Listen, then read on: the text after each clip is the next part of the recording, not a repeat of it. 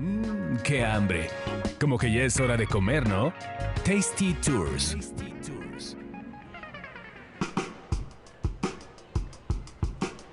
Hola, ¿qué tal? Bienvenidos a otro episodio de Tasty Tours. Yo soy Roxana Cepeda y me acompaña Rodolfo Mercado. ¿Cómo estás, Rodo? Muy bien, todo muy bien, Roxy. Muchísimas gracias por la invitación. No, de nada. Y eh, ahora les vamos a platicar, bueno, hace ya unos días pasó el famoso 420, ¿no? Que es el, el 20 de abril, que fue precisamente el día en que muchos celebran al cannabis y a la marihuana.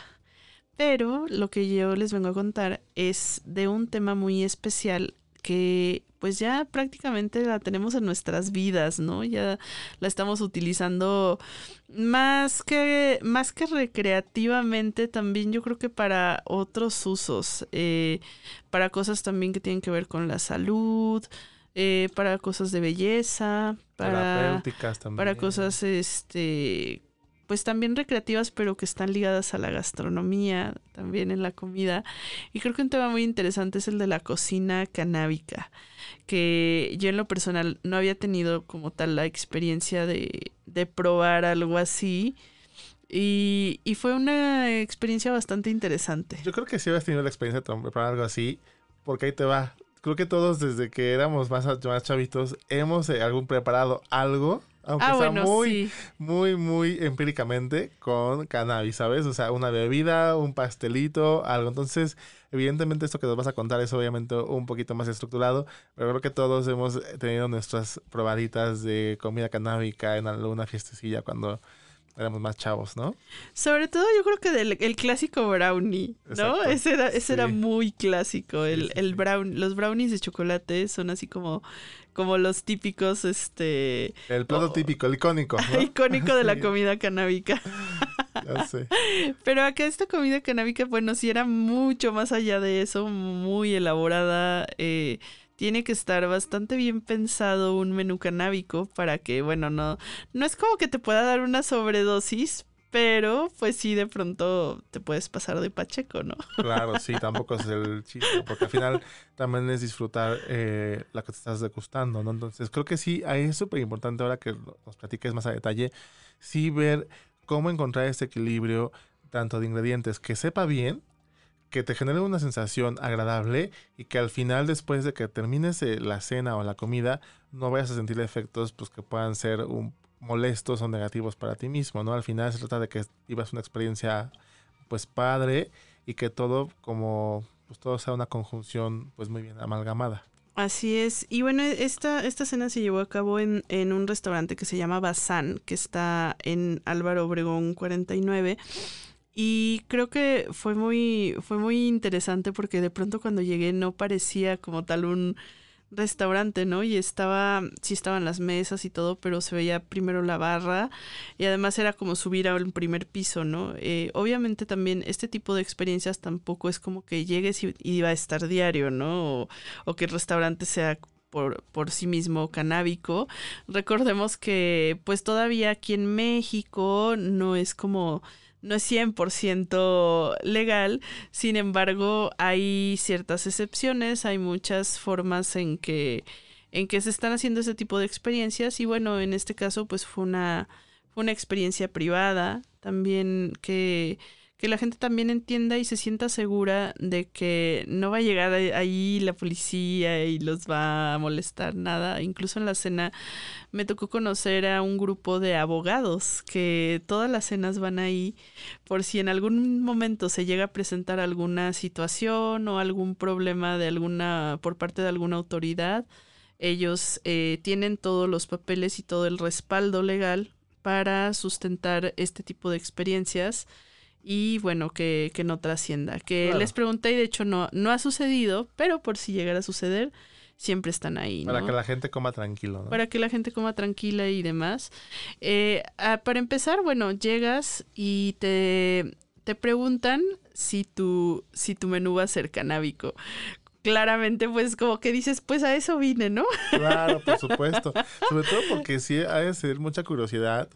Pues ver a qué sabe la comida, ¿no? Sí. O sea, o qué te van a poner en la mesa, ¿no? Sí, y aparte te dan, bueno, eh, aquí en este caso a mí me daban dos opciones. si quería mi comida con CBD o con. THC. Wow. Entonces tú puedes elegir así como de, bueno, si quiero nada más así como relajar y demás, o si me quiero prender. Sí, porque el THC sí es más full, ¿eh? Entonces ahí sí. Qué bueno que te lo dicen. Y fíjate, eso está muy, también es muy interesante porque justo eh, para poder tener estas experiencias y disfrutarlas un poco más, sí es muy recomendable que antes nos informemos de qué es el CBD, qué es el THC, qué efectos tienen para que uno pueda decidir durante la comida y puedas vivir una, algo más agradable, ¿no? O, un poco saber en qué consiste o, o cómo se integra eh, eh, la cannabis a los alimentos, ¿no? Creo que antes podemos informarnos un poquito para llegar este ya pues más preparados, por así decirlo, a la, a la mesa, ¿no? Exactamente. Sí, y de todas maneras, si llegas así como de primera vez o de principiante, ahí mismo te, te pueden explicar, o sea, Claro. ellos son súper expertos y te van, te van diciendo todo. Eh, nos ofrecieron unos coctelitos, también los coctelitos tenían este gotitas. Ok.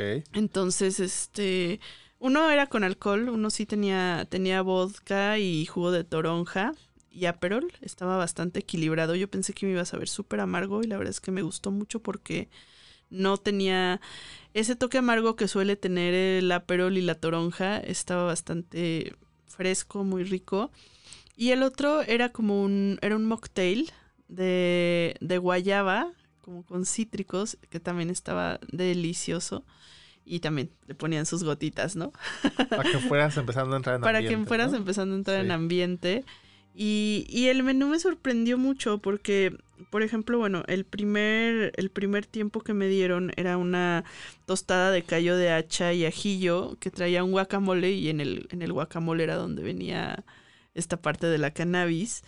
Y por ejemplo, yo no soy fan del callo de hacha, no, no es algo que me encante ni es algo que, que suela pedir, ¿no? Este. Y dije, bueno, vamos a probar. O sea, nunca le digo que no, sí me lo como, pero este no, no es algo que me encante. Pero en esta tostada, como lo partieron así, tipo en laminitas, era como, como un sashimi de callo de hacha. La verdad me supo súper rico. Estaba muy rico con el, con el, con la acidez del guacamole, con el sabor del ajillo. Me encantó esa tostada. Híjole, que ya me está dando hambre, Rox. A mí también. Ya Ay, ahorita, sí, ya ahorita nos vamos a comer.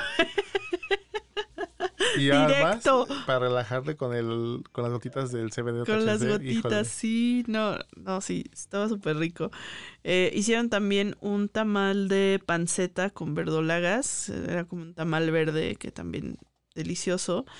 Un tiradito de pesca con cenizas, un taco de cordero adobado, eh, ribeye en mole verde y eh, dieron dos postres, uno que era como un limpia paladar que era una natilla de cítricos y café. Y por último, este también me sorprendió mucho.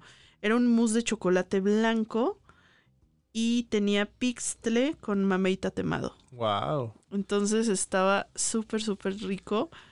Y, y bueno, realmente no sabías en dónde tenía la cannabis porque no, no, no, no tenía como tanto el sabor, o sea, era muy sutil.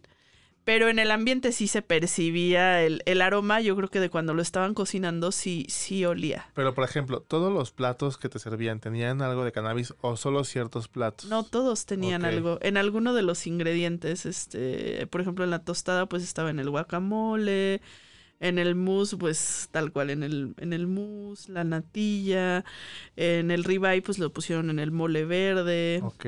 O sea, en todos los, in- los ingredientes que se podían como mezclar, de- había presencia de, de algo. La verdad, eh, eh, me la pasé como muy a la expectativa de como de bueno a ver qué cómo me voy a sentir este y todo yo yo siento que me faltó más compañía me faltó como alguien con quien poder estar este platicando como con quien poder este hacer bromas y que se disparara mi mi euforia de Claro, que el efecto que el efecto fuera así.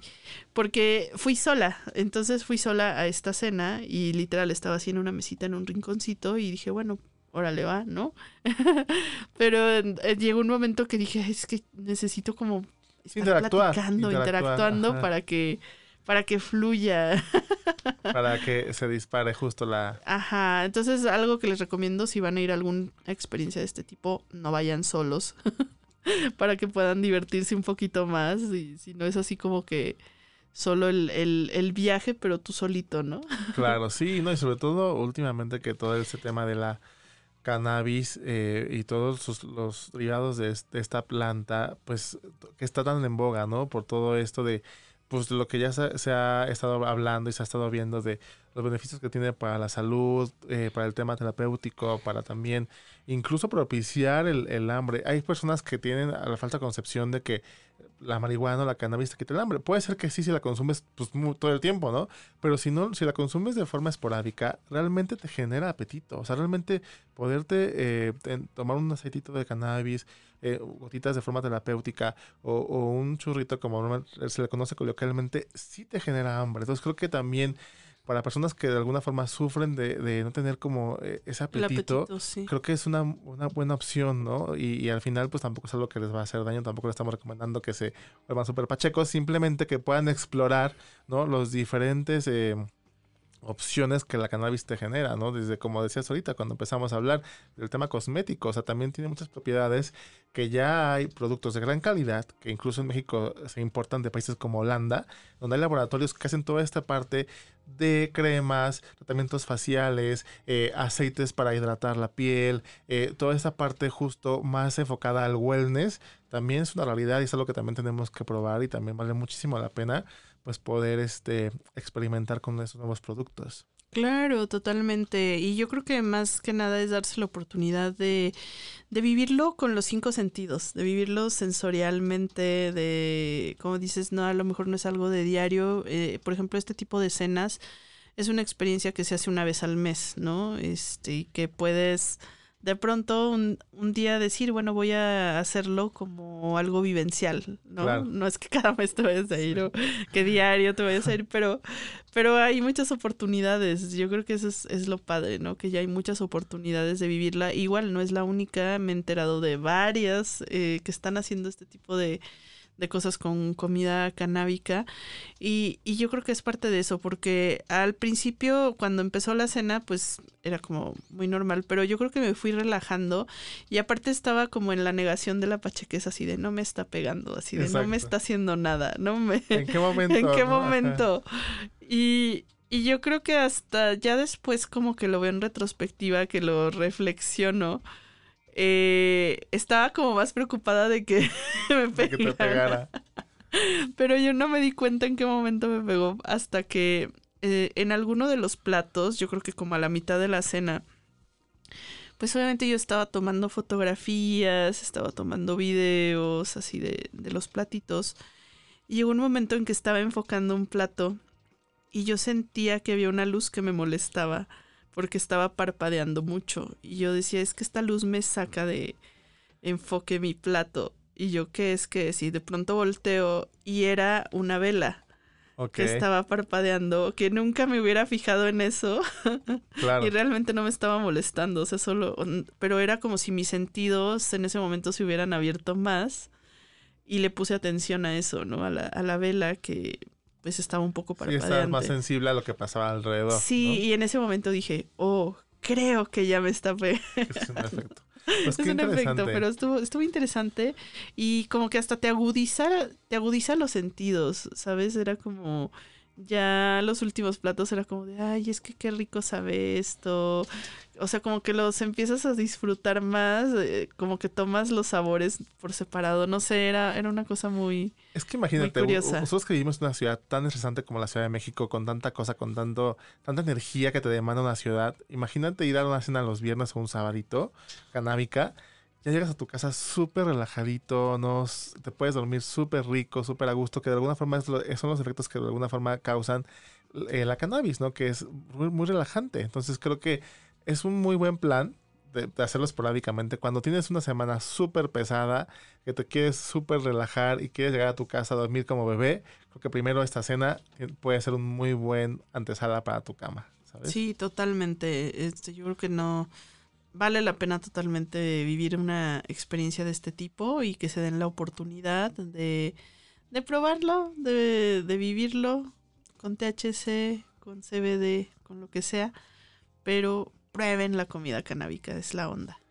Y bueno, pues cuídense mucho, muchas gracias y nos escuchamos en el próximo episodio. Bye, gracias.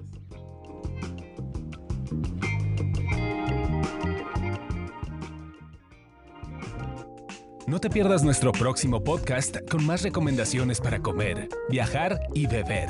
Síguenos en Tasty Tours MX en Facebook, Instagram y Twitter.